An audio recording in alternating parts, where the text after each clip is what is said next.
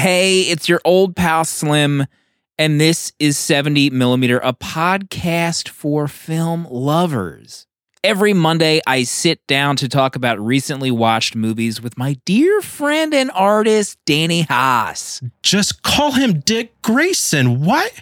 He is not, no one, he's not, his name's not Robin. What are we doing calling him Robin? And our spiritual advisor, Protolexis. You want a liquid bag of Batman cinema? we are concluding our Nolan trilogy with part three The Dark Knight Rises. Is it as bad as some hosts remember from all those years ago? Or was Danny right this entire time? And is it actually good? Let's find out now.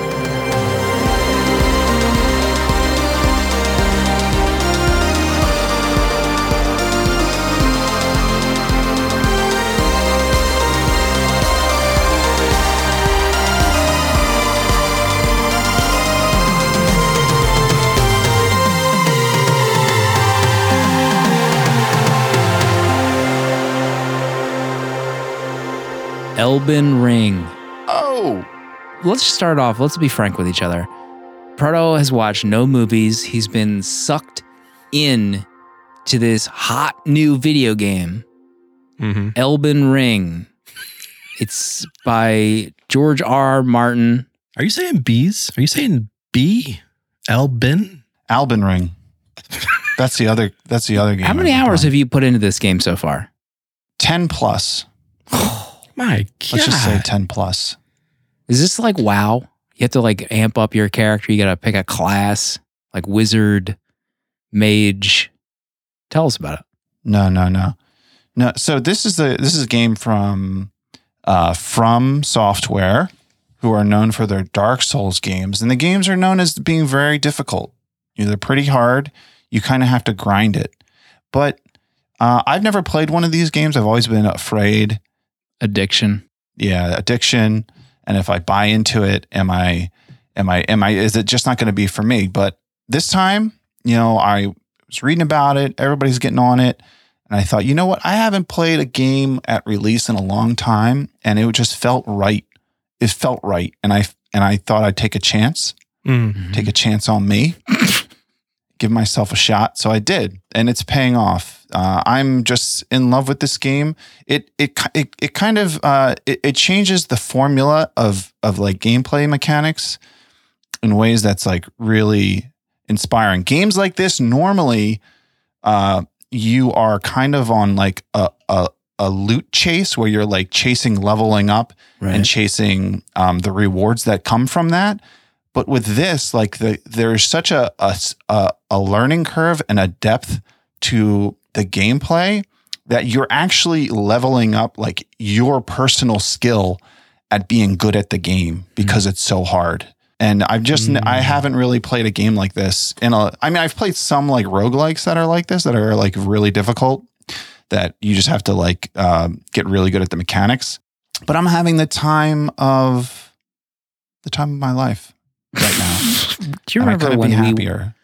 We all went on vacation together, our group of friends, and WoW, Oh I my think, had like just been re released or something.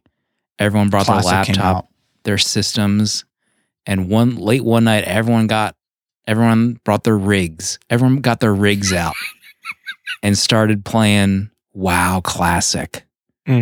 Our mobile mobile rigs. There's a famous uh, video of uh, dear friend of ours now, podcaster Dirk Feelgood, who does the movie mixtape podcast with also dear friend of ours, Marcy. He was in this kind of like sleeping fugue state. he fell asleep watching everyone play WoW Classic, and his head was just bopping around trying to stay awake. Yeah, he was that engaged. Yeah, we're playing with our our uh, our two producers. Well, our producer Dale and our ex producer, now disgraced Ian. Yeah. Uh, and yeah, we went into uh, what's that dungeon underneath um, Orgrimmar? You know what it's called? Danny? Uh, Fire Rage Chasm. We went into Fire it is? Rage? Rage Fire Chasm. That's what it is. Trainer says Thank in you, chat. trainer. I was close. Let's move on. Yeah, sorry. I, everyone wake up in live chat. We're moving on. Make up We have this. a big episode of The Dark Knight Rises. We're closing out the Nolan verse tonight together Hmm. as friends. We'll settle the score, just like we settled the score again for Rogue One this past week. We released a shock bonus episode Mm. of Rogue One Redux. Danny, what'd you think? Now you had a few days behind us to Yeah. marinate on the experience of doing it a second time. I think um, we really bonded over this episode, the three of us Mm. together. Uh, we reached new levels of friendship. Um, and I'm excited for the third time we do this movie. That's code for Danny. Uh, that where we went more towards what he thinks of the movie. yes, thank you. I have some news. I saw The Batman. You just Tonight. got out of the theater. Just get out of the theater. That's our movie next week. Three hours of The Batman. Give us something. Give us something. Give us Just a little. I'm not going to reveal my opinion on Give the us movie. something. something. I'll give you something. I, I I'll just say this. Don't make us beg. Like a dog. I'll give you. Uh, let me just say this about the production design. Okay. Capital P, capital D, production design of this film. I would like it hooked up directly to my veins. oh, Oh, Direct- Mamma intravenously. mia. Oh. Intravenously. I don't even know what that means. That's all. That's all I'll say about that. You want a liquid bag of of Batman cinema? Can we get a Photoshop of intravenous of the Batman production design? Oh, Uh, no. Proto, did you watch any movies this week before you became a Elden Ring addict? I did watch a movie. Okay, I'm a professional here. Everyone knows Hmm. this. I don't miss a beat, and uh, I did watch a movie. Um, I I continued our uh, Marvel Cinematic Oh, no. Universe uh, journey with Disgusting. my with my son. Yeah, I got to watch for the first time uh, Age of Ultron, oh, I'm sorry. which Way. which I had never seen. Um, James Spader's lips. James Spader's James Spader's lips, James Spader's voice. Uh, I don't know. I don't know what the consensus is, but I I liked James Spader in this as Ultron. I liked his voice. I liked his performance Hmm. um, as that man. Yeah, and I mean, I gave it two stars. I kind of I I enjoyed it for the most part. I think uh, it's better than Ant Man. Hmm. I mean, it has a lot of you know a lot of issues, just like classic issues. The the biggest is just the whole love story angle between the Hulk and Black Mhm. Widow. Mhm. Like, what are we thinking with this storyline? Is this the big hide the pickle joke movie? Do you remember Pickle Joke, Bardo? I think that does sound familiar, but I might have already blocked it out. I think this one came out. hey, big guy. Drink every We time need to isolate that. Up. Scarlett says, "Hey, big Mental guy." editing note: isolate Proto's big guy audio. I think this had come out after some good Marvel movies had come out. Name one. See, This See? was the second Captain America movie out by this point. Can No someone one. Winter confirm? Soldier. Yes. Thank you, Hannah. So that had come out, and then you get Avengers 2 Age of Ultron with that director. wet And blanket. Yeah. and you're ready for let's get rid of this guy because we have these studs on the Captain America movies. And then they eventually took over those those Avengers movies as they should have. Those guys. Yeah. Not much to say about this movie. I mean, everybody else has Let's already not seen dwell. it. We don't need to dwell on that filth. It's 20 years old. Slovenia. What was the country name? Yeah, it was like Slovenia. Like the, everything's going down in Slovenia. This one town. Uh Danny, what did you watch this week? After our last episode, uh, your words about V for Vendetta really struck a chord with me. So I fired up V for Vendetta and gave it a fat, juicy heart on Letterboxd. What an enjoyable movie. No rating. And I wish that one day we could cover it on this show. Hmm. Did I miss some kind of V for Vendetta love fest that I'm just like oblivious to? Is is there a, a V community for the Hmm. film and not the book? There's a forum somewhere.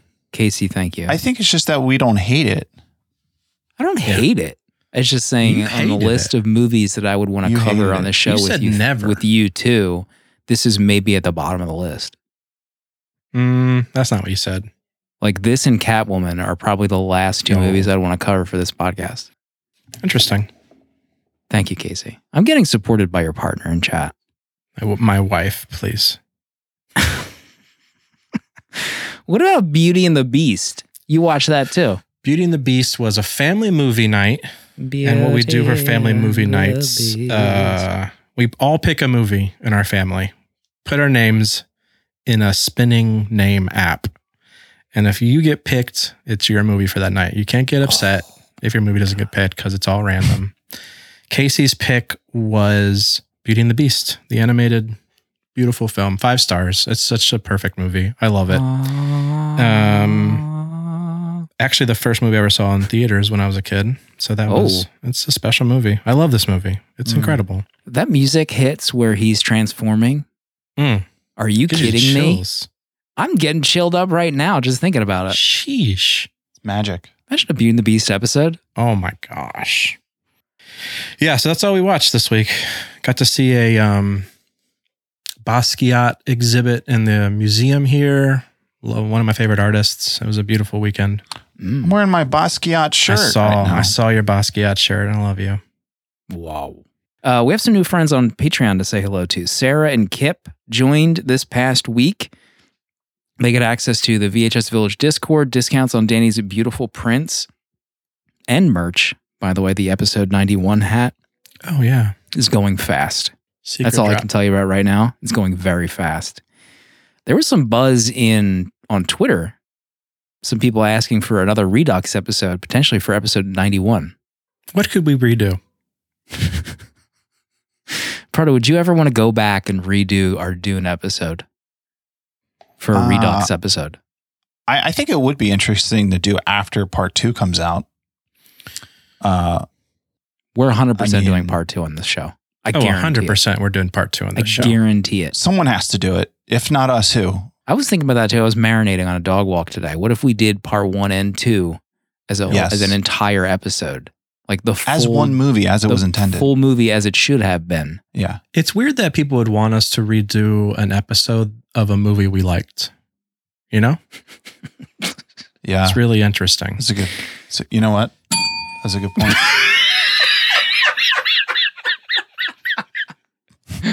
What if we redo, we redux one of the most controversial, maybe more controversial than the Dune episode? We go back and we do that big green lovable character, Shrek. Oh yeah. Shrek Redux. Bruno just scoffed at me. You heard it. it's the first I've ever heard Proto scoff on this podcast. Thank you, Matthew. Shrek still still sucks. We're supported. I can't believe it. No, no more, no movie more divisive than Shrek in our community. Makes me ill. Oh. Every week we give away a free year of Letterboxd Pro for sharing the show on social media. Disclaimer: I'm a Letterboxd employee, and uh, I want to call out this one tweet that probably stopped us all in our tracks Mm. this week. Positive tweet stopped us all in our tracks. Quote: If you want to listen to three guys who are almost 50, pretend they're 30, and act like they're 20, then 70mm Pod is the movie podcast for you. Five stars. Danny, your reaction to that tweet? That that tweet was a journey that I went on reading it. I mean, we're all in our 30s.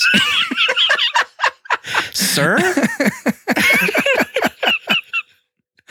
I replied to that tweet, I'm 38 exclamation point. Who's the most 50ish out of all the hosts? Me. I'm 39. I turned 40 this year. I'm the oldest. I'm the elder. The elder ring. That was Dustin Jackson. So Dustin, you won the free year Letterboxd Pro, by the way. Congrats, Dustin. Thanks for all your support. so labored in that thank. Thanks we are grateful for your support, Dustin. Uh, real quick, I'll talk about a movie that I watched before we get into The Dark Knight Rises, the main event, the main course. I was lucky enough to watch After Yang. Oh Uh, yeah, mhm. talk This about movie it. is dropping on Showtime. or will be out on Showtime, I believe, when this episode posts. Wait, this is a Showtime release movie? It's yeah. It, it, I mean, it came out in Sundance, and I think Showtime signed Oh, okay. Gotcha. signed gotcha, the gotcha. deal to get the digital release. Uh, when his young daughter's beloved companion, an android named Yang, malfunctions, Jake searches for a way to repair him. In the process, Jake discovers the life that has been passing in front of him, reconnecting with his wife and daughter across a distance he didn't know was there. Colin Farrell is in this, Jodie Turner Smith. This is one of those, oh yeah, A24, Matthew calls out in chat. Hmm. This is one of those low low-fi so, sci-fi movies that I love. You know, where it's really about the the human relationships in the movie, and there's like some minor sci-fi aspects of it that are kind of like in the background, but are super cool. Colin Farrell is amazing in this. I, I my review was almost like, can we talk about Colin Farrell's career at this point? Has I he mean, ever missed? I mean, I would not have foreseen hmm. the like the varying degree of his filmography at this point of his career. It's so good. He just knows how to pick them. But through this journey that he goes on trying to repair Yang, I thought it was incredible. I gave it five stars in Letterboxd. Loved it. Hit me at the right time. I highly recommend everyone go see it. Is it better than artificial intelligence?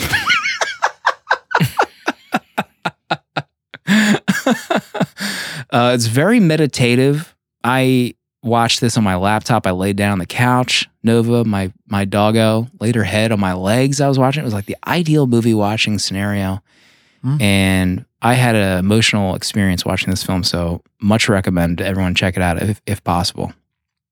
Look at look at how good Colin Farrell looks in that still from that trailer. Hmm. The mustache Great alone. mustache. Yeah. I mean, The Lobster, Killing of a Sacred Deer. I mean, he's done these lo-fi sci-fis for a bit. Mm. Yeah, but he had about, I want to say he had like 15 years of like nothing. Yeah, he, I mean, he did the Total Recall reboot. He did the Fright Night reboot. He was in Horrible Bosses. People love that movie. Fascinating career though. Colin. He's, yeah, he's got a very varied career, I mean, you just saw him in the new Batman. which I can't believe that he was in that. I, I would love to read a book about how he was cast as the Penguin. I mean, early on in his career, I was like, he was one one of my favorite actors. Like Tigerland had come out, I think, when I was working at West Coast Video. So I tracked down a DVD of that. And then he was in Hart's War, Minority Report. He was amazing in Yeah, that. yeah, yeah, yeah. He did Phone Booth. Mm. Remember that movie? Phone booth was wild. The Recruit with Al Pacino. Sadly, he was in Daredevil after that. One of What's the worst performances in the history of. Evanescence. Can we play some Evanescence right now? Oh my god! just got removed from Spotify for just saying Evanescence out loud. so yeah, he also he was in um, the New World from Terrence Malick. Yeah. Have you seen that, Proto? No, I really want to, to just, you know, to probably be disappointed. But yeah, I really want to see that. I, I've been Mm. eyeing up that Criterion disc. You know what I'm saying?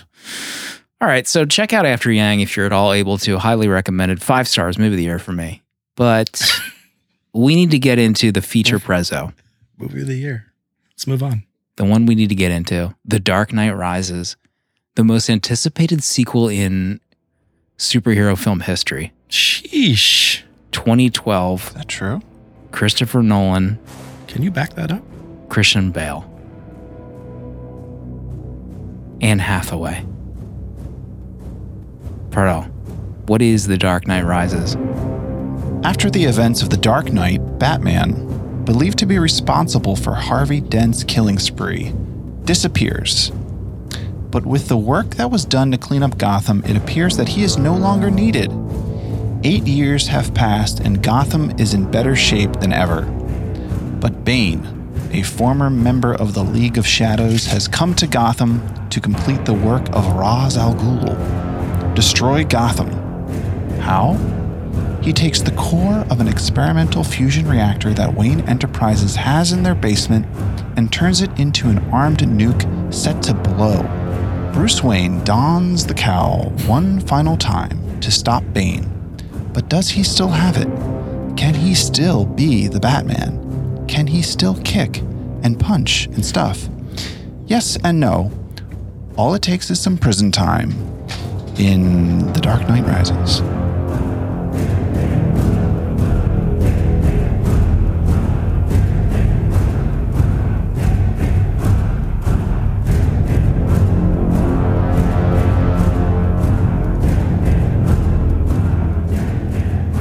So that's what that feels like. he wouldn't give the trigger to an ordinary citizen. That's the pretty main good. Thing, the main thing I kind of figured out in this viewing was I'm guessing he couldn't breathe through his nose in the cowl, right? He was just Mm-hmm. always breathing through his mouth. That's why his mouth was open constantly. I also noticed that his technique of doing the voice is that he never let his his lips touch. Like he always just you never connect the lips at all. if you hold that, you kind of you get his Good. pronunciation. He wouldn't give the trigger to an citizen. uh, where do we begin? I I have some history with this movie. Tell us. I have some deep Yeah, history us. with this Talk movie. to I was pissed when I saw this movie. I had a real us. bad reaction to the follow up to The Dark Knight. I remember said it last week. How on earth do you top The Dark Knight? Like it's not possible. The storyline was so huge. It's so good. In the movie universe, I said like, I think a chat called out that I like, how do you top this amazing, perfect movie? I gave it four and a half stars. I, I mean, in the story terms, how do you top what Joker did and what Batman did? It's like so vast. And I felt like it in when I saw this in the theaters, I was so confused by the Bane storyline. I, I in my head, I was so annoyed that like Bruce Wayne healed his broken back in a couple months or two months, whatever it was. So I, s- No I didn't knows. watch this movie for a long time until this week. It was just a slip disc. Anyway, Just needs a good punch.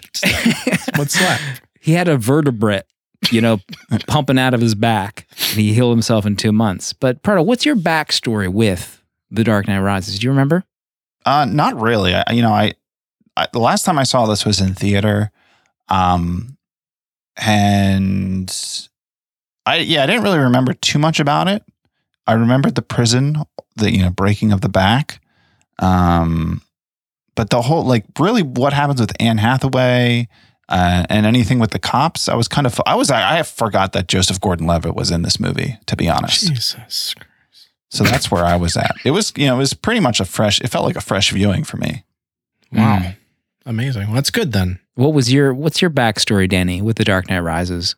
Um, we were probably, uh, I don't know, in a good spot at the comic book store. We were hanging posters. We lined up to get tickets to see just that 10 minute, the first 10 minutes of the movie in IMAX. Uh, you know, when they hadn't changed Bane's voice at the time.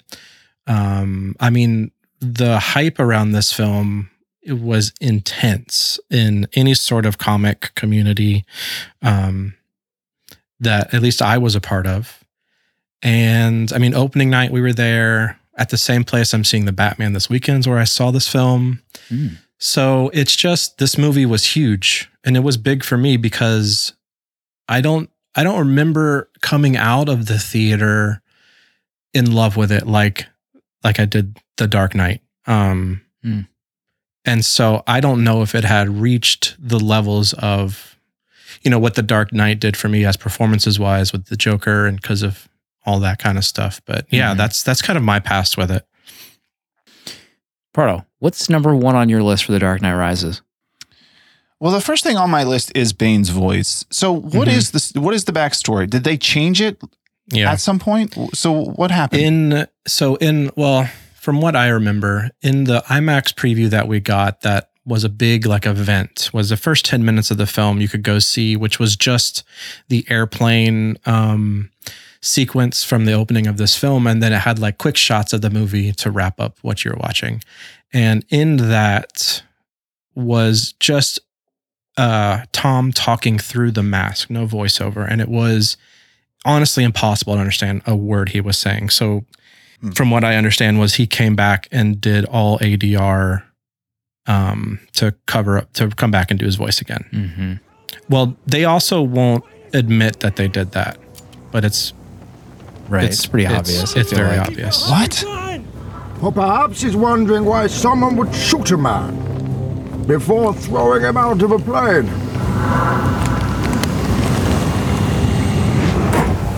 At least you can talk! Who are you? It doesn't matter who we are. What matters is our plan.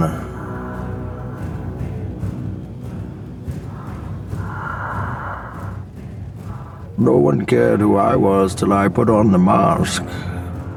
Yeah, I mean it's so obvious that there there's no like ambience when he's speaking. It, it sounds like some he's like in a recording booth. Um, But like they the- just like the- added even into the, the footage. Yeah, like the levels aren't even like the same with other people like talking in the scene. Like whenever he talks, it's it's like it's like louder and clearer in some way. Where you can you can clearly you know it's it's not hard to understand what he's saying. It's just I mean Hardy has just like a strange kind of delivery with like the end the end of his words.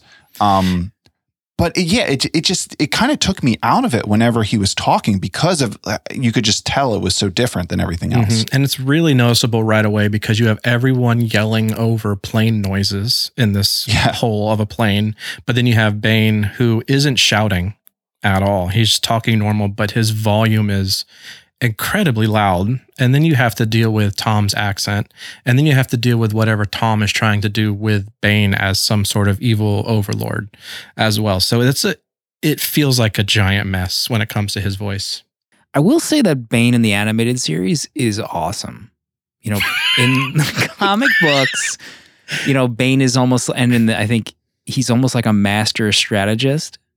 You know, I think uh, that's how it comes across in the animated series and in the comic book. So I, I love Bane in the comics. So when they Mm. said like Bane is going to be the villain in the movie, you're like, okay. Uh, I don't Yeah. remember from the animated. Is he like on the juice in that? yeah, he's he's on the juice. Yeah. hmm Very much like the older movie.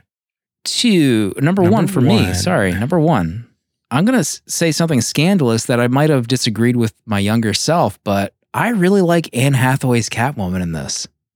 This viewing i was smitten. I loved her Mhm. i loved her character. I loved her acting in those scenes where she felt like she was just screwed you know in terms of how her, her life had played out and how she was almost like pretty much depressed. Like uh, there's nothing for me.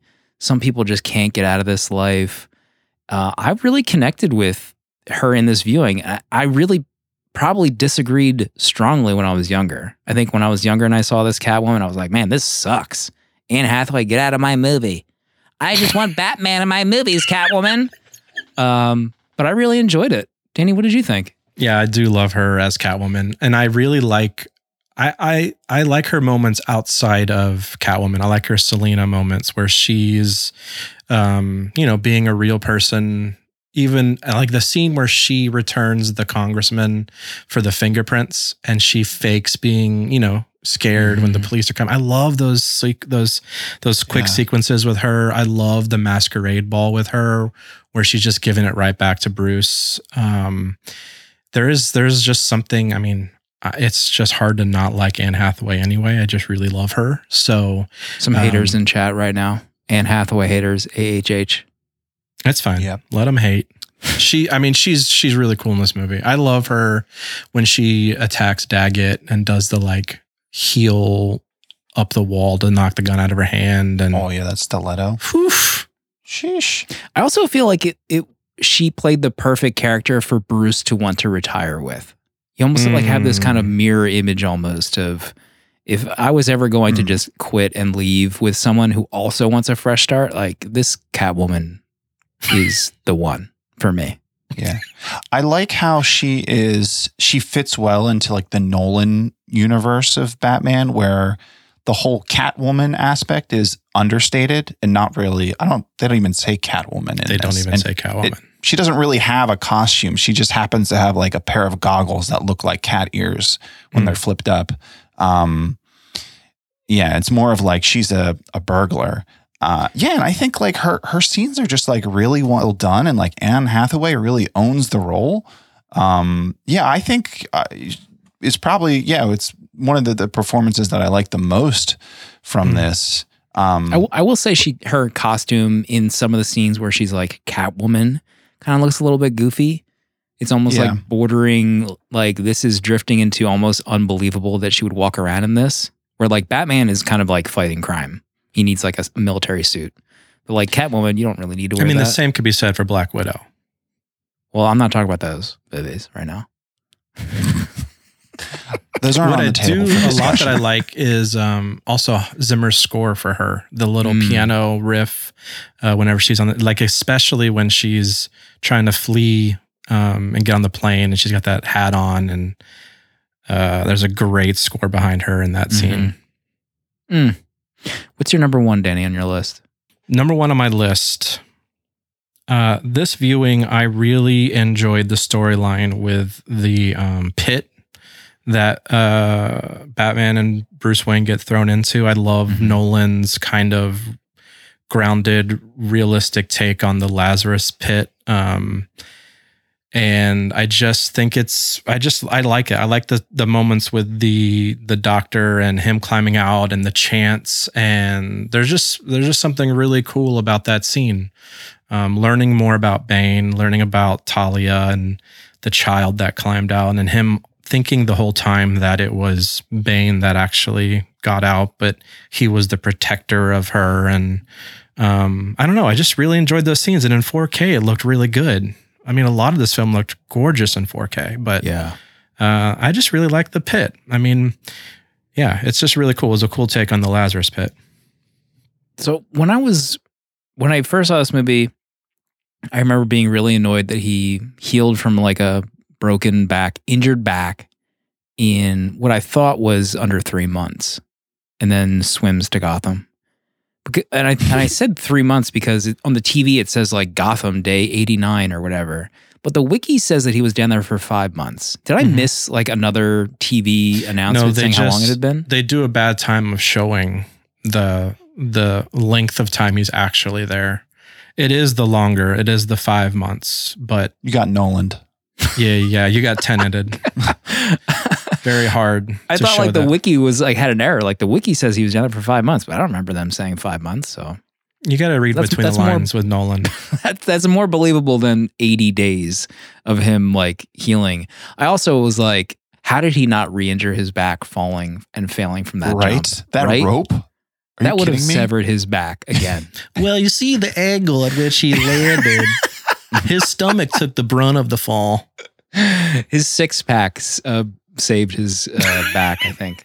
yeah, I'm conflicted about the pit because I, I like the concept, the idea of it. I think is cool. Uh, it's very like something from a comic book. Um, so it's and it's fun. I just don't know if I like love the execution of it. I think the whole like chanting as a guy like he's climbing out. It's a little corny. I think it's also tough to have. This is a big movie. Like Batman, when this starts, he's retired for eight years. He comes back as Batman, gets his back broken, and he's gone for five months, and then comes back. So like the the time aspect of this movie is is long. Like Yeah. even the him like having a broken back could in theory be like the end of the last movie, or like start the beginning and have his journey being for like three quarters of the movie coming back from the broken back. It's like I don't know. I feel like the the the way they slotted the pieces around could have been done a little bit better to to have it make have it feel have more umph. I guess in my hmm. opinion. Yeah. Well, it, it feels like Nolan had this obsession with this idea of Bruce Wayne wanting to get out of being Batman. And like, you know, it's in this, it's in the Dark Knight and then it's in this one as well. And it feels like that whole setup of like things are going great for eight years and like, oh, this, you know, this Bane figure comes around. Oh, I got to be Batman one more time to like set things Mhm. right so I can finally retire from being the Batman. Um, which it seems like it like it it it was like the the guiding force for the whole story which is i don't know if like i don't say it's like good or bad it's it's just like a, a peculiar approach to telling a batman story to me Mm.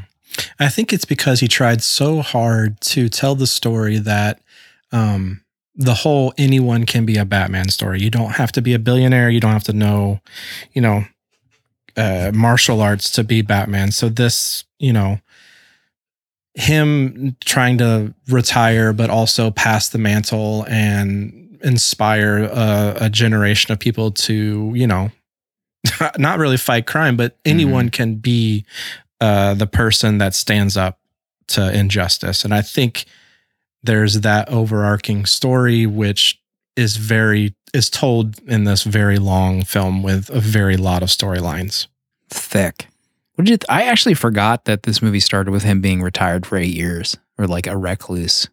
I also was getting kind of pissed at Bruce for like just essentially not doing anything for eight years, like the Well, orphanage yeah. stuff. Like, Yeah. what is your problem, dude? Like, do something during the day. Sign some checks. Yeah, he doesn't even know what's going on with his company. Yeah. Yeah, I mean that's the that's what that's what uh, Alfred is pretty much yelling at him about. Like he's pissed Mhm. at Bruce for you know giving in to his fear, his anger. He doesn't know how to move on from being uh, Batman since he's chosen to retire, and the fact that him you know being gone for eight years now, it's or you know him disappearing. Uh, Right. Has allowed his actions of the Dark Knight to like maintain meaning and significance, and Batman's no longer needed. But at least it made his sacrifice um, worthwhile. And I, I'm, I like the eight year break, and I like the idea that he lost himself as a Mm. person, and um, he just couldn't come back from it. And he fixed the city, but also he didn't. He, I mean, he lost himself in in doing so. Megan just posted, I think, what my favorite shot of the movie is, where he's darting around in the flashing of the bullets. That's your favorite part of the movie. Yeah, I think so. Okay. Danny is ready to strangle me right now. Who, whose turn is it? Is it Protos number two? Uh, my number two is I really like the uh, the bat plane helicopter thing. Oh yeah, Mm-hmm. That is really sick. Yeah. like Yeah. it's such a cool design the way it because it it looks like the tumbler, but as Yeah. like they carved out the bottom and put a, a helicopter blade underneath of it. Mhm. Yeah, it's just like an awesome design. I think the scenes where it's involved, like when it comes out of the alley, uh, it, it's like shot so well. Yeah. It feels. I mean, is that CG? Does anybody know? Is that practical? It is practical. They do so much of that. They built a full scale uh, bat and they literally pull it through the city on pulley wires through the air. And then they have it strapped to a top of a car that's controlled by remote control to, you know, to move around. It's, it's so impressive that there's so little of it CG. I mean, it's, obviously the flying over the city stuff is, but the grounded kind of stuff is amazing. Mhm. And Mhm. They had to mimic, you know, uh, Tim just said in the chat about coming into the Batcave. Yeah, they they throw it into the Batcave just like they did the the tumbler. It's it's such an amazing thing, and that's like a prop that I hope still exists somewhere that I'd love to see one day, just to see that bat in person. when it when it flies into the bat cave and then like that the the um, platform rises out of the water. You say rises? rises. Marcy in chat is bringing up Pittsburgh. Yeah, Marcy, no offense, no offense right now, um, but I did not enjoy Gotham's look in this movie. It it seemed a little generic compared. that's because it's Pittsburgh. Uh, It is Pittsburgh. Um, in our Pittsburgh audience, please just hold. Compared to Batman Begins and the, in the like the personality of the city, this there's like no personality going on in in Gotham in this one, in my opinion. Part what did you think? Yeah, I mean the, the the main shot, like when Batman first appears and he's on the bike, um, and they're it looks like they're going along like a like a river there. That just looks so I don't know, almost like residential or something. Like it Mm, yeah, it just doesn't really have much like character or it doesn't it doesn't invoke any sense of being Gotham. It looks like we are hey, we're in Pittsburgh and we're doing the best we can, all right? Christopher Nolan's person his lips. Mm, we're in Pittsburgh. Okay. Mm, We couldn't get Chicago for this shoot.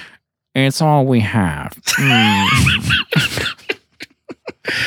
Oh no! All right, I think it's my turn. I will say, I think my actual favorite scene is Batman fighting Bane for the first time God damn it! In the rain. for the next one. uh, with the water coming down, and Batman just looking absolutely pathetic in this fight. Like he's never fought a human being in his entire life. Oh, you think darkness is your ally? You merely adopted the dark. I was born in it, molded by it. I didn't see the light until I was already a man. By then, it was nothing to me but blinding. Shadows betray you because they belong to me. Bane just is like just stepping on his cape for like the first move of the fight and he defeats him. But it looks awesome and he kicks his ass in the entire thing. It looks so cool. He breaks his, his back and then for comic fans, like, oh god, he broke his back just like the comics. Like it's a lot of this is based on Knightfall, No Man's Land. Um, but I think it Mhm. looks awesome.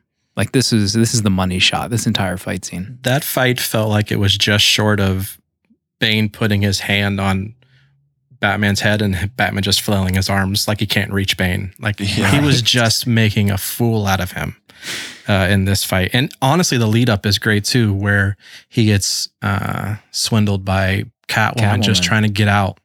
Anything to get these guys off her back, and she learns his identity right And there. she and- starts crying. Oh my god. and that's yeah, and amazing. she, I mean, she just watched him get. I mean, she thinks he's dead. I mean, he gets Mhm. destroyed. The cracking of the of the cowl. I mean, that scene is intense, and it's it's really annoying because it could be it could be something of like legend for me, like the interrogation scene in the Dark Knight. Like, but Bane's voice in that scene, it's just so corny. Like I Mm. just I every time like I would just rather them just shut up and fight. Uh, but every time Bane talks, oh the theatricality and like it's Yeah. just so cheesy. It's so hard to enjoy. Yeah, I also, uh, I also just wish like he was bigger. Like Tom Hardy doesn't. I don't know. Like Tom Hardy doesn't. He doesn't seem like a big dude in this. Like he doesn't even really look like jacked that much What? either. That what I think of He looks like thick as Bane. hell. He did look like he I mean- gained weight, but I don't know if he's like cut. Yeah, he doesn't. Again, when I think of Bane, I'm think I'm thinking jacked. Um, so I, I I don't know. Um, the scene. I mean, the scene's good. I, I've I've never. Yeah, I mean, I I forgot it. There's so many iconic lines in this Mhm. movie. The whole like, you know, Born in Darkness. I forgot that was from the Mhm. scene. Um, I mean, that's that line is so ubiquitous at this point. Yeah. God, he couldn't escape those lines when this movie had come You out. couldn't, no. Everyone doing impressions left and right. Everybody. Not jacked, Megan. That is not jacked. If if Tom walked up to me like that, I would say this man is jacked. Really? He looks huge. I mean, he's huge. He's, He's probably really jacked for man, strong. but he's not jacked for Bane. There's a different jacking. There's a Maybe they should have given him the it comes to serum. Maybe they should have given him the serum. He's jacking up. You know, he's fu- he's putting No. the poison in him. No, you guys are Yeah. turning back into the comic book movies. The cheesy. I mean, this is this is pretty pretty comic booky. Tim and, Tim and Chad says he's got a fighter's body. I can agree with that. Danny, what's your number two? Number two, the one thing that actually frustrates me in this film, uh, John Blake, uh, Joseph Oh, Gordon-Levitt. here, let's get into it. Um, now, outside of Joseph, I, I love Joseph. I think he's a great actor in this film. I love his storyline. Um, I think he was. I know I liked. I liked this uh, person who is molded into what we are being told is Robin. And it's what we find out at the very end. His real name is Robin John Blake. Um, it, it felt like someone dumped a bucket of cold water on my head when I heard that at the end of the movie. I was so in the comics. There's some great. I, I'm a huge Dick Grayson fan, and I wanted him so bad to just. You should have went by your real name, Richard, or something. Like give me give me him as Richard uh, Grayson. Give me Dick. Okay. Just call him Dick Grayson Just in the movie. Grayson. Officer What? Grayson. He is not. No one. He's not. His name's not Robin. What are we doing calling him Robin? Hmm. It- what if we call him Robin? Hmm. there's there's even there's even in the comics uh, uh, stuff of Dick in GCPD. It's like this Yeah. was set up to to lead into uh, a Dick Grayson taking over as Batman. Who I know I could argue that Dick was a better Batman than Bruce in the comics. So it's like it was set up so perfectly. And when she says Robin, I I almost fell out of my chair. Deflate audio. Balloon just deflating. I was so background. frustrated because it's. I think he's one of the best parts of the movie. I like his character a lot, working with Gordon. Um, but to lead up to that, and then to just see him swinging in the Bat Cave, like it was left to him. Why is his name Robin?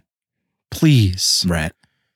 He it would have been cool if he was just like you could even presume that he would maybe just become Nightwing. Like maybe I don't need to be Batman, but I could be something new in Gotham. I could be Nightwing. I I also had problems with him discovering Batman's secret identity because Bruce Wayne was smiling at the orphanage. He Like, knew he- the Oh smile. my gosh. Instantly discovered the identity because of that, Proto. Expert detective. Yeah, I mean, everybody everybody knew it was Bruce. Everybody figured it out in this movie. Um, yeah, that Jim was Gordon.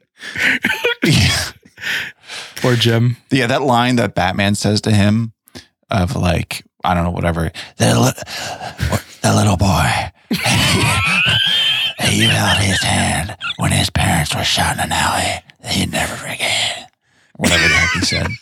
And then Gordon's like, Bruce Wayne? Do we even need that? Like, how would you even remember 20 plus years ago Yeah. you putting a coat around a young boy? You're a police officer. How many times are you consoling uh, victims of murder in Gotham? That could have Yeah. been 100 people. Blake finding out, realizing because of that, it was pretty silly. The one thing I do want to bring up about Gordon, you know, in the No Man's Land comics, which is a, uh, some of what they they pulled from the comic books, Gotham being cut off from the country, etc. Um, Gordon gets pissed at Batman because Batman disappears for several months in that comic book storyline. So he has they have like a schism, a, a separation, and Batman tries to like do a, a make culpa to Excuse me. Gordon, like, I'm back. We can trust each other again. And Gordon's like, I don't think so. So Batman, to try to make up, he takes his mask off to reveal his identity to Gordon, but Gordon has his back turned and he's like, I don't want to see it. Put the mask back on. You could have done that in this movie. Oh man, what a moment. like that that'd have been pretty baller. And then Yeah. it's like their fractured uh, relationship has to kind of like heal from that. So You're a symbol. I don't need to see your face. a little boy. How about Gary Oldman? Talk to us. How about Gary Oldman uh, fumbling around on top of that dump truck?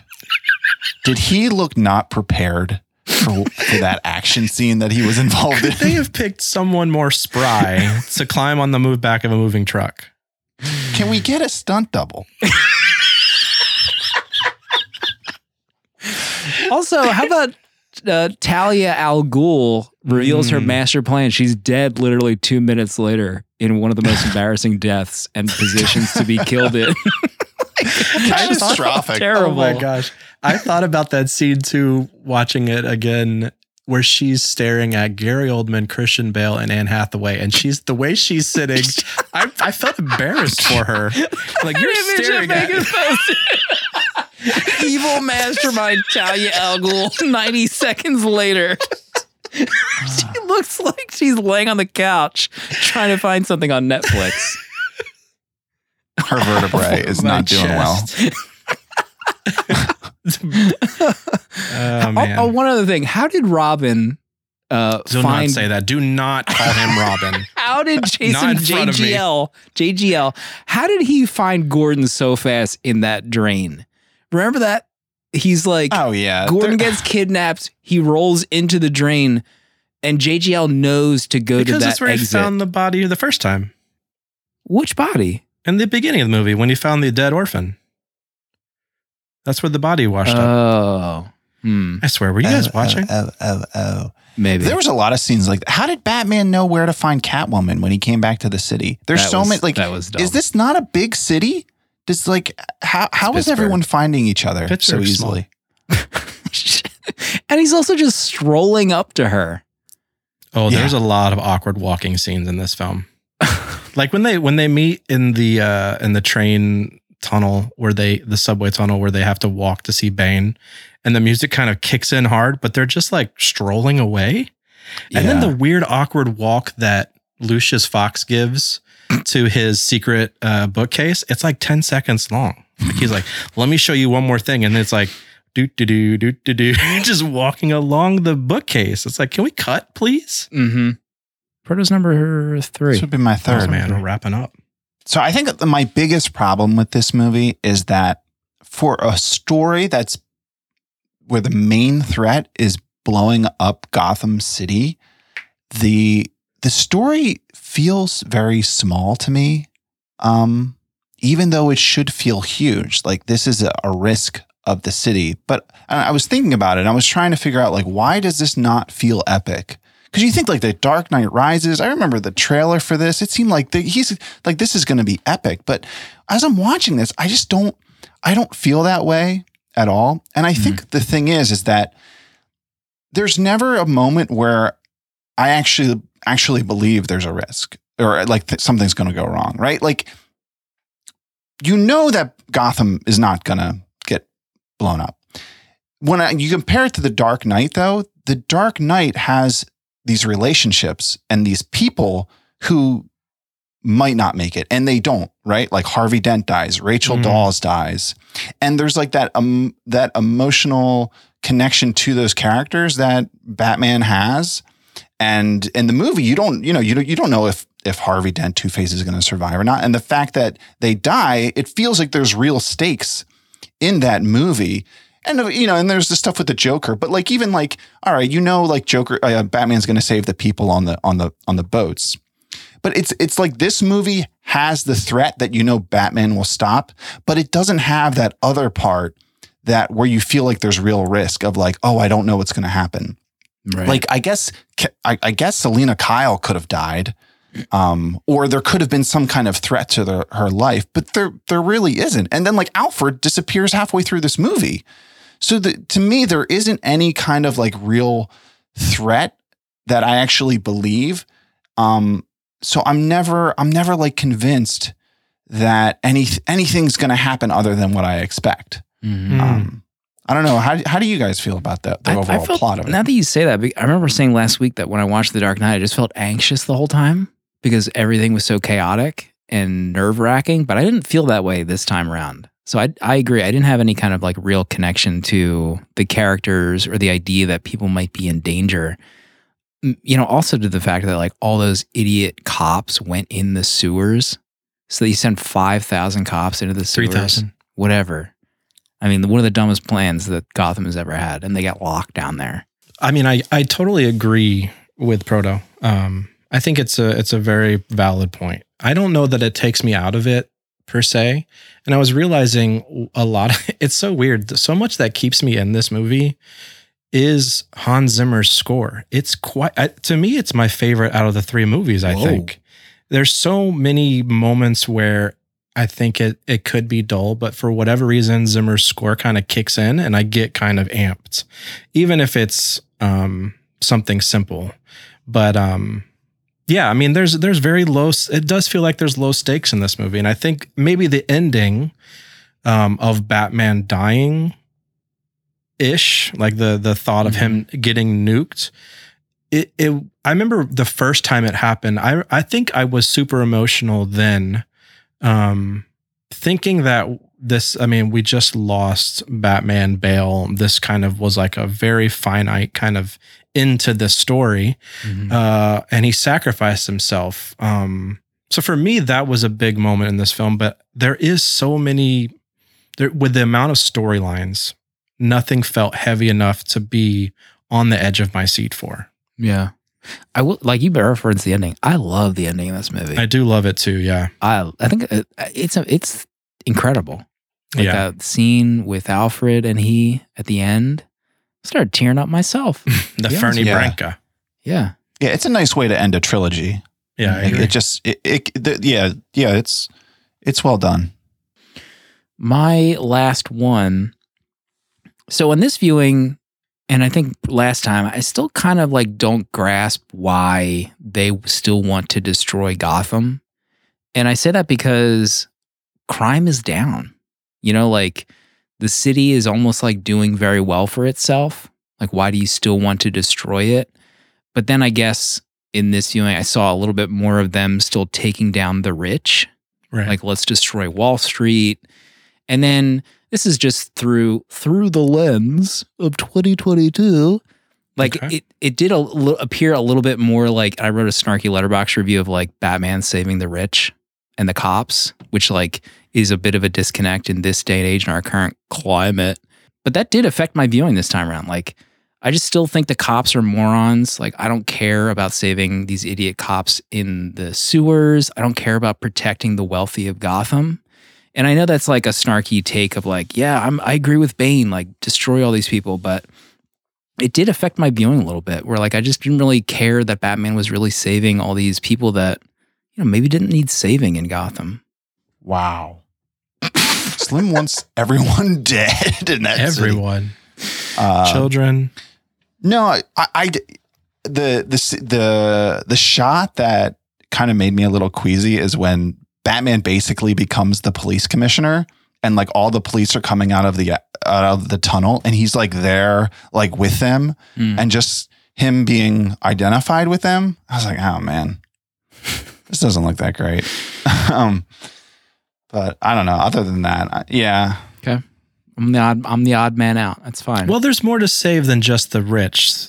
I don't. I, I mean, the the city is still rotting from the ground up because of the rich and the inequity that's still in Gotham, even when there's no crime or mm-hmm. mob boss. So, I mean, they mentioned like 12 million are going to die if this bomb goes off. So there's Right. there's the aspect of we still have plenty of innocent lives to save, which I think they try to lean into with Blake's character bussing the orphans off of the off of the island or you know the families stepping out of their the homes and I don't know. Maybe instead don't of the if I- cops being kidnapped, put like families down there or something. Where, Yeah, like, like the- the, the different kind of is- stakes. Yeah. Yeah, change the stakes up a little bit where it's not like, oh dang, he destroyed Wall Street. Like maybe he uh, kidnaps an entire orphanage and puts kids down there. Like that would make me more consider. Yeah, I, I actually am rooting for Batman to like save the day here and come back. Like Hmm. those that those people are more important to me. Um, Danny, what's your third point? I think I've I think I've uh, exhausted a lot of the points. Let me see. Mm, I mean that's that's uh, it's kind of it for me. I I will say, as the third film in this trilogy, I do love this movie. I I really love sitting down and watching it. I don't watch it often. Like I said, I watch um, The Dark Knight the most, but I think I put this higher than Batman Begins. I I really do enjoy this. I like I love I like Bane. I like the look of Bane. I like his physicality with Batman. Um, I like the score in this. I Mm. is there's a lot that I like about this film that I kind of connect to better than um, Batman Begins. Uh, so I just for for all I think I'm at four stars for this. I think I'm sitting at four stars for this Yeah. film. It it's the Robin stuff really does piss me off because it's it's it's a frustrating setup that kind of doesn't pan out as you know my nerd brain wants it to pan out, and that kind of is a lot for. I mean, a lot of stuff when comic book movies happens for comic book fans, but it does bug me.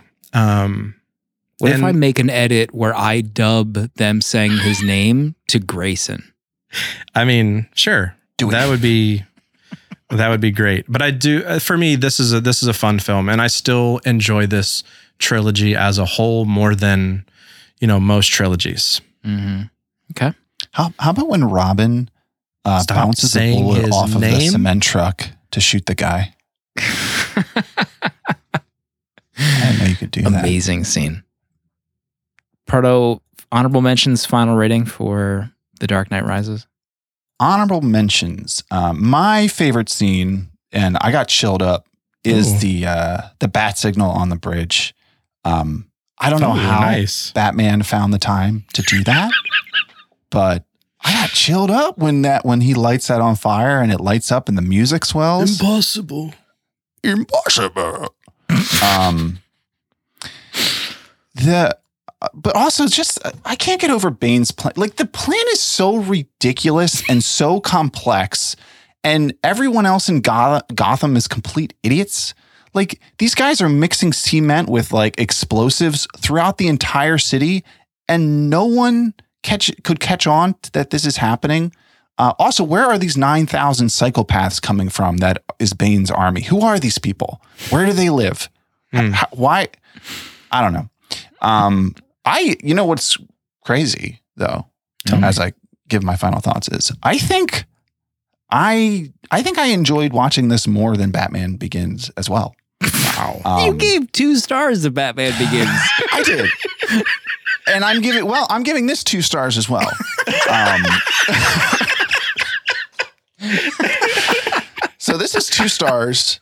Um, but I think I like it more than Batman. Be- I think I just I had more fun watching this. Um, even though by like the final um, half hour I was kind of checking out of it. But Mhm. two stars. Two stars from Proto. Uh, I'm trying to think if I had any other honorable mentions. The scene where he f- finally comes back on the bat cycle after eight years and the lights are going out, like behind the cop cars, the chase scene. Mm, I thought that was pretty badass. that is cool. Mm. Amazing scene. I think they probably should have called this Knightfall or, you know, anything but The Dark Knight Rises would have been a better name. Yeah, it's a terrible title. So I'm at three and a half stars for The Dark Knight Rises. So it, that's a jump from I maybe a BLB rating of two and a half stars. There are some pretty cool moments, and I really enjoyed Anne Hathaway this time around, and the ending still slaps. IMO. Uh oh. Oh God, answer. Hold on. Pick it That, you know what that means? Pick it up. Pick up, pick, put it off, pick it up.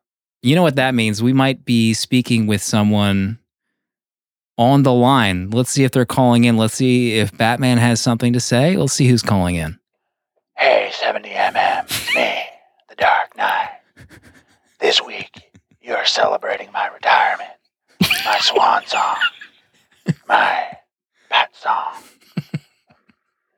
Mind. Anyway, in the end, justice and vengeance and the wealthy elite win. But some people still think me could take me in a 1v1. Listen, he broke my back and had that really great line about being born in the dark, molded by it. When he said that, I was really pissed because it is something I should have said. I really think darkness is my mom. I, well, well, I always have mommy Martha, but my second mom is definitely darkness. I even asked Alfred if we could get it in writing and notarized, but he just ignored the idea. Still playing pretend, Mr. Who is that? How did you get this number? It's a public number. I looked it up. Who are you? You sound familiar. Wait, wait. Give me a clue. I can figure this out.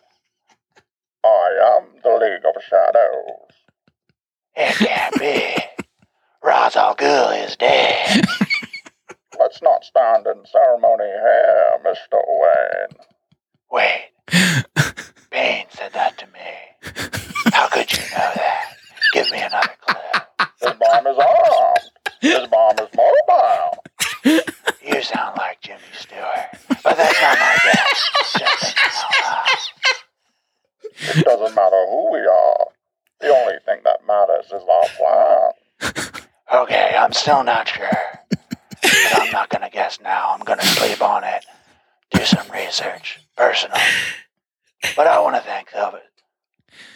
But I wanna thank 70MM for covering my story. Remember, Batman is a symbol. And even though Bane said it first, I was adopted by darkness, officially, as soon as we get the paperwork sorted. Bye. Stupid, stupid, stupid. What was what were you doing to utilize the Bane voice? That was impressive. What do you mean?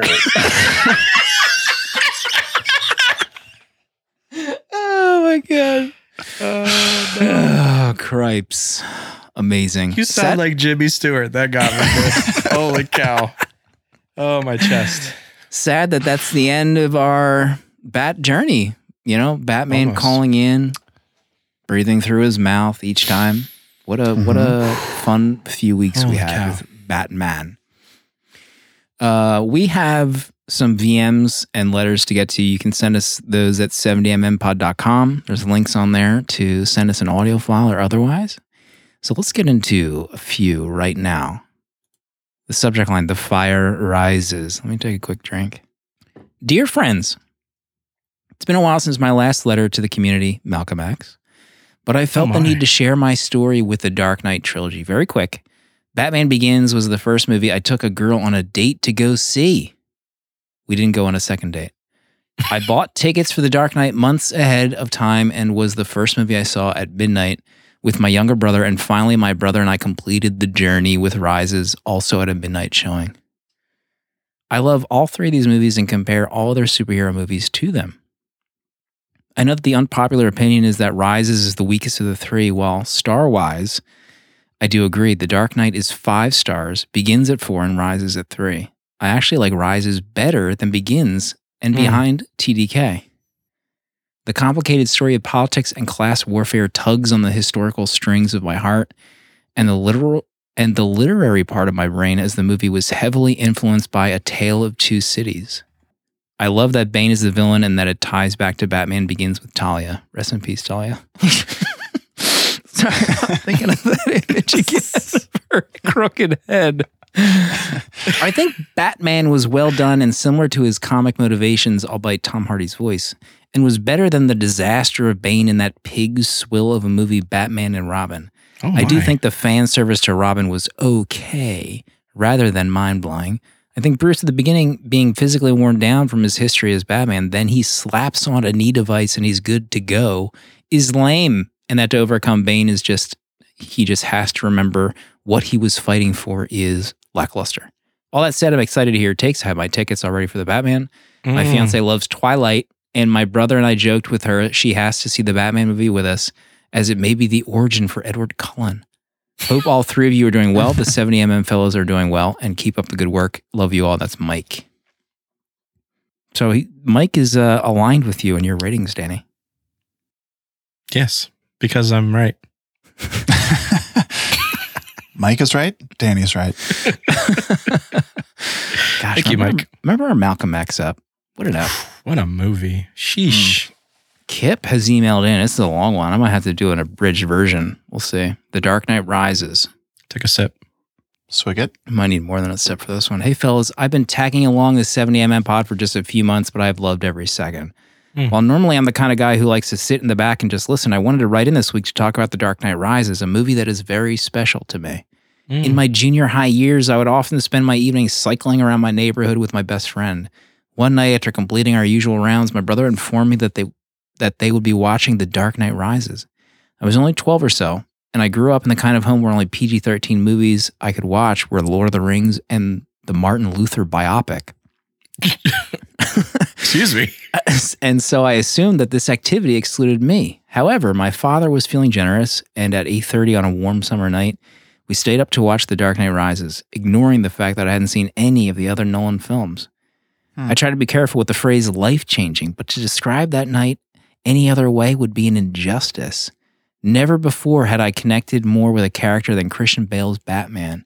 And as the youngest and smallest of three boys, that back-breaking sewer fight scene hits a little too close to home watching Bruce Wayne climb out of the pit at his lowest, both physically and mentally, with Hans Zimmer's brass swells and the prisoners hmm. chanting was a moment of inspiration for a 12 year old boy who was honestly struggling.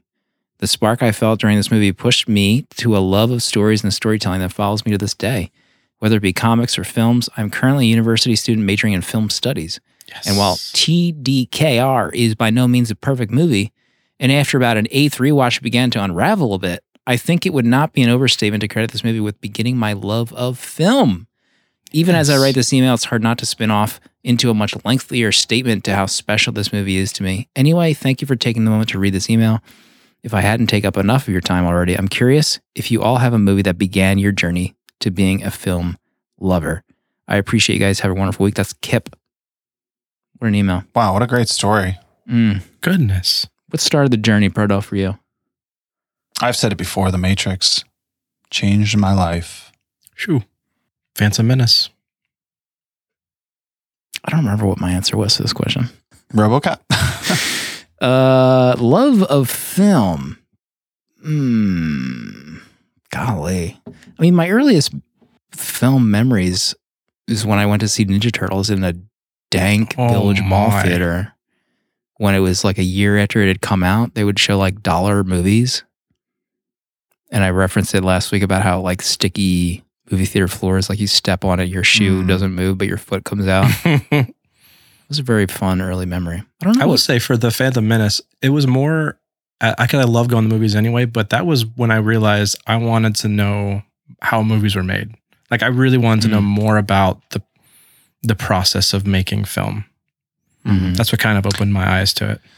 You know what's so cool about that story from Kip is that like when you're a kid, like him saying, "Hey, we're gonna watch The Dark Knight Rises." Like now, when you watch a movie, like you're usually the one putting it on, and you know what you're getting into, at least you know something about it. But when you're a kid, yeah, it's like your dad could just, your mom be like, "Hey, we're watching this movie," and you have no idea what's about to happen. Mhm. you know, and you could be seeing something that, yeah, like blows your mind. It's just something you've never seen before. That that's so cool and special. We don't really have, at least in my house, I'm just trying to think of movie night. We've been trying to do like Sunday, like weekend family adventures where we leave the house and maybe go on like a hike or something. But we don't have movie nights. James is pretty much left to his own devices playing Xbox with his friends. I might have missed already that era. Maybe I shouldn't have shown him The Exorcist when he was eight years old. Maybe that was a mistake. Something to think about. Something for me to think about. Uh, we do have some VMs to get to, so let's let's start those off. Hey guys, it's Megan. Uh, I wanted to call in on this special episode of The Dark Knight Rises to share with you my favorite line from the movie. Where's the trigger? Where is it? Where's the trigger? You're welcome. That was my best Batman impression. Uh, you know, it's a sad day in Gotham when Bane has some of the best lines and dialogue in the movie. Okay, bye. Oh, Bye. Incredible Thank you, rendition. Megan. Phew. He said the trigger like nine times in that scene. hmm I thought his lips were going to fall off. And he, you know, he couldn't breathe during all that. He said trigger nine times in one breath because, you know, he can't That's inhale through the his power nose. of Christian Bale. Christian Bale's the look in his eyes when he's betrayed by Talia, like he's be, he, the knife is in, and he's just like, That's great detective. Mm. Oh yeah. Also, how Totally about full. them sleeping together? They she's been in two scenes, and she goes to That- Gotham Manor in a rainy night with no power, and they instantly start knocking boots. I mean, That hasn't happened since Val. Remember that scene? Thank you for the VM, Megan. he was just looking for the trigger. Oh my word, inappropriate. Yo, what's up, Danny, Slim, Proto? I just uh, want to call in and let y'all know it's Tyrell from Phoenix, Arizona. I've been watching the show for about two and a half months now. I really enjoyed the content that y'all putting out and the movie selections that y'all have. Uh, it really, it really gives people a guide on how they should approach critiquing movies, writing movies, you know, just being part of the industry. So I appreciate everything y'all do. I just watched Batman Begins because of the last episode. I'm excited to see what y'all say about The Dark Knight. I'm even more excited to see Robert Pattinson do Robert Pattinson as Batman. So Mhm. please let me know what y'all know, what y'all think about that. And uh, yeah, man, just y'all just keep putting out this content. I love it. Thank you, Tara. Thank love you. you, back. Yes. Tara, are you ready for the Batman right now? That's next week. That's our next I'm so ready. Gear up. I need everyone to Gosh. be ready. Suit up. I'm going on Saturday. Can't wait. When, what What's the time you go on Saturday? time? What time? I think it's 2 p.m. Oh, you're saying Wow. Jenna wanted to see it. So we're going together. We're going on a movie date. Yo. She said she's Jenna. Okay. The fire rises. Expect a voicemail from Jenna. Will Jenna update her Letterboxd for the first time this year? RoboCop might have been her last entry, 2021. Uh, final VM. You know who it's going to be from. The, Let's hear it. the number one Batman fan in our Discord. What is up, 70 millimeter? It is Andy calling, and I'm calling one last time uh, to complete the trilogy. You guys are talking about The Dark Knight Rises, and uh, let's just get it out there. This is my favorite one of Oh my the god. trilogy. Excuse me? I just love this movie so much. There's no debating that The Dark Knight is the better film, but for me, I still love this is my favorite one of the three. I just love finally seeing Bruce Wayne being able to ride off into the sunset. You know, he has now this new life. He has this new relationship with Selina and it's just beautiful. And I just, I'm a sucker for a happy ending. And so I love this movie so much. I love Bane. I think Bane, th- I mean, the introduction of this new character, that opening airplane scene, pretty freaking amazing. And let's be honest, who would have guessed that Anne Hathaway would have killed it as Catwoman? I just think she delivered. She, Hit the she just her performance in this was amazing. Specifically when she's in the bar and the cops show up and she starts screaming, pretending to be a victim. That's just so good. And so, anyways, I love this movie so much. Again, I know it's not the best one. I know that it's not the best conclusion to the trilogy, but I don't care. I love it. And uh, yeah, I can't wait to hear you guys' thoughts. Love you guys. Bye. His Mm. voicemail reminded me of the intro to this. I forgot to say that, you know, I watch a lot of the making ofs, and that's the making of that scene is incredible. But when Bane is holding the doctor to when it drops him out of the Yeah. the middle of the ship, in the in the making of it shows that it's two mannequins holding each other, and I can't unsee that anymore. And I need you guys to know that. So if you ever see it again, it's two mannequins holding each other wearing a wig. Mm, what if we put Amazing. a wig on the mannequins? Hmm. That'll fool them. Hmm. Hmm. IMAX. That's our VMs, our feedback for the week. What a journey! What a journey. This Batman journey is almost finished. We're, I mean, next week we'll, enact, we'll announce our next journey. And it's big. It's big. There might be a slight detour in that journey, but Excuse we're me. about to go big. Okay. Next week is the Batman, Robert Pattinson, and the guy who did the Apes movies. Excuse me. Reeves. What's your excitement level for the Batman, Proto? Excitement. Uh, five out of five excitement levels right now. Mhm. Five stars. Oh I'm my! very excited. It's hard not to be. This is a new Batman flick, new everything. Yeah. Yeah. And it's Rob. and it's yeah, love exactly. Rob. Our, It's our Rob. king. He's our Timmy, God. Rob. You know, Thank you. he's our Timmy. That that is a, that is so true. what a week! What an episode! We're through the Nolan movies. Next week is the Batman. So everyone hit theaters. Get ready for that episode. Proto, can you take us out for the week? Any any wise words for us? Well, just reflecting on this trilogy, um, you know, trilogies are like sandwiches. Uh, you know, you got your you got your bottom loaf, you got your your meat on the inside, and you got your your top piece. Um, in this case, I think bottom and top piece maybe like stale, soggy bread, but in in the middle there, we got the we got the nice meats, and sometimes that's all you need in a trilogy Mm. we got the good meats in the middle there and i'm thankful i'm thankful that we got to do this together Thankful for the meats. We'll see everybody next week for the Batman.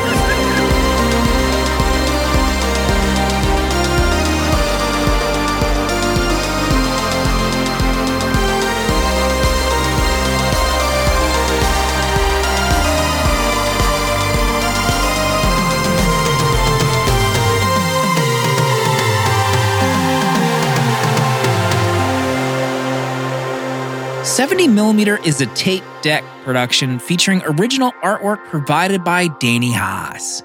Spiritual guidance and V'ger, the robot who loves movies, provided by Pertalexis. Producer at large Dale underscore A. Transcripts provided by Sophie Shin and music composed by Cinematric. Prints and other merch are available on 70mmpod.com. This episode was mixed, edited, and produced by me, Slim. Support our Patreon for access to our VHS Village Discord to talk movies with new friends, access to our exclusive episodes in the 70mm vault, discounts on merch, uncut episodes, and a physical membership card mailed to you. To check out other Tape Deck podcasts, find the link in the episode notes. And if you'd like to support our friends at Letterboxd and upgrade to pro or patron status, you can do so with a 20% off discount using the links on 70mmpod.com.